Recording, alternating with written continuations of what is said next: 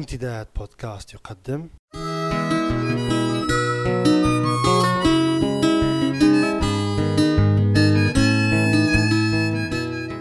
رسالة من لندن. مع جمعة بوكليب.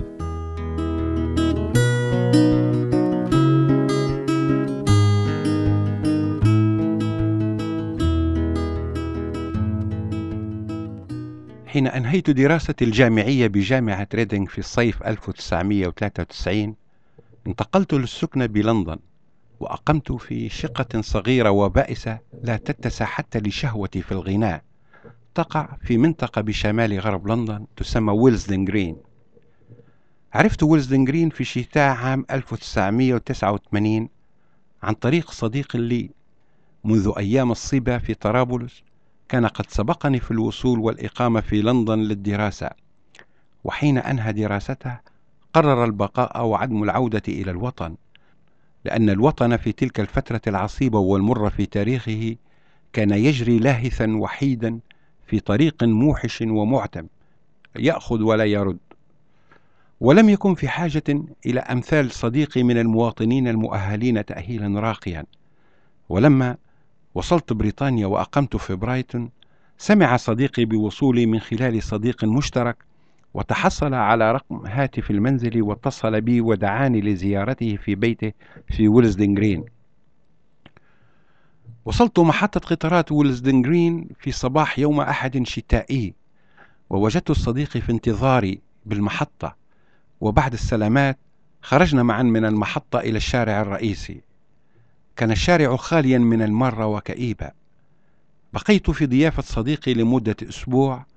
تعرفت خلالها على منطقة ويلزدن جرين واكتشفت أن الكآبة التي قابلتني بها يوم وصولي إليها في ذلك الأحد لم تكن طارئة ومؤقتة ومرتبطة بأيام الأحاد فقط. عقب سنوات أربع على تلك الحادثة وجدتني أقيم في أحراش تلك الكآبة وحيدا. شيء ما وقف حائلا بيني وبين ويلزدن جرين. لذلك ظلت علاقتنا تتسم ببرود شديد تحول إلى خصومة خلال أشهر قليلة ولم يكن هناك من مفر أمامي لأترك الشقة وأهجرها ولم يكن أمامي من طريق آخر سوى البحث عن أرضية مشتركة معها تمكننا من التواصل ولو في حده الأدنى. كانت الشقة تقع في عمارة صغيرة تحتوي على ثمان شقق يقيم بها أناس من عدة جنسيات عديدة ليس بينهم من مشترك سوى الفقر والغربة وانتظار وصول الفرج من عند الله في مدينة لا تتصور أن يكون لله شأن فيما يحدث فيها. في اليوم الأول للسكناء لاحظت وجود لوحة صغيرة على باب العمارة تحمل اسم سيدة تقيم في الشقة رقم خمسة وتعمل قارئة طالع. وعلى اللوحة نقش بلون أخضر لكف مفتوحة وفي راحة الكف صورة لعين شديدة السواد برموش سوداء طويلة. خلال الشهر الأول من إقامتي لم أقابل إلا القليل من سكان الشقق الأخرى ولم أكن في حاجة لتبادل الحديث معهم باستثناء التحيات المقتضبة أو التلويح بهزة رأس.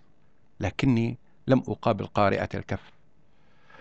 ذات صباح دافي وبهيج غادرت الشقة مبكرا ونزلت السلم الخشبي على مهل وحين وصلت نهايتها التي تقود إلى ممر قصير قود إلى باب البناية رأيت سيدة قصيرة ترتدي فستانا طويلا يشبه الجبة أخضر اللون كانت قصيرة وبدينة وشعرها طويل مضفور في جديلة ومستغرقة في تصفح البريد اليومي لسكان البناية. رفعت وجهها عن الرسائل التي كانت محمولة بين يديها وقالت لي بصوت تشوبه لكنة آسيوية أنت إذا الساكن الجديد. ابتسمت وهززت راسي ورددت على سؤالها بسؤال وأنت إذا قارئة الطالع. ابتسمت وسألتني عن اسمي وعن موطني وعدد السنوات التي أقمتها في بريطانيا ثم قالت لي بشيء من أسى لم أرى أو أسمع بأحد يزرك في شقتك. هل أنت بلا أصدقاء؟ قلت لها إنني انتقلت مؤخرا إلى لندن وأن أصدقائي بها قليلون. حييتها واستأذنت منها في المغادرة لأني على عجلة من أمري.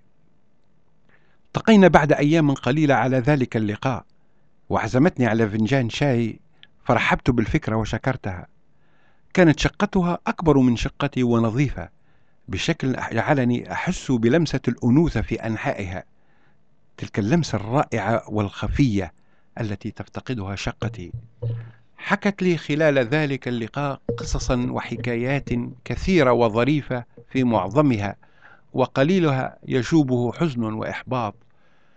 كانت القصة والحكاية التي شدتني أكثر تلك التي دارت حوادثها حول الظروف التي دفعتها إلى امتهان مهنة قراءة الطالع. قصة غريبة جعلتني أحس في لحظة أن خيال السيدة لا يخلو من قدرة على الإدهاش وباختصار المفيد فإن العناية الإلهية اختارتها لتكون وسيطها الذي من خلاله تبلغ الناس عما سيحيق بهم من خير أو شر. في آخر اللقاء قالت لي إنها ستكون سعيدة بقراءة طالعي ولن يكلفني ذلك سوى جنيهات قليلة.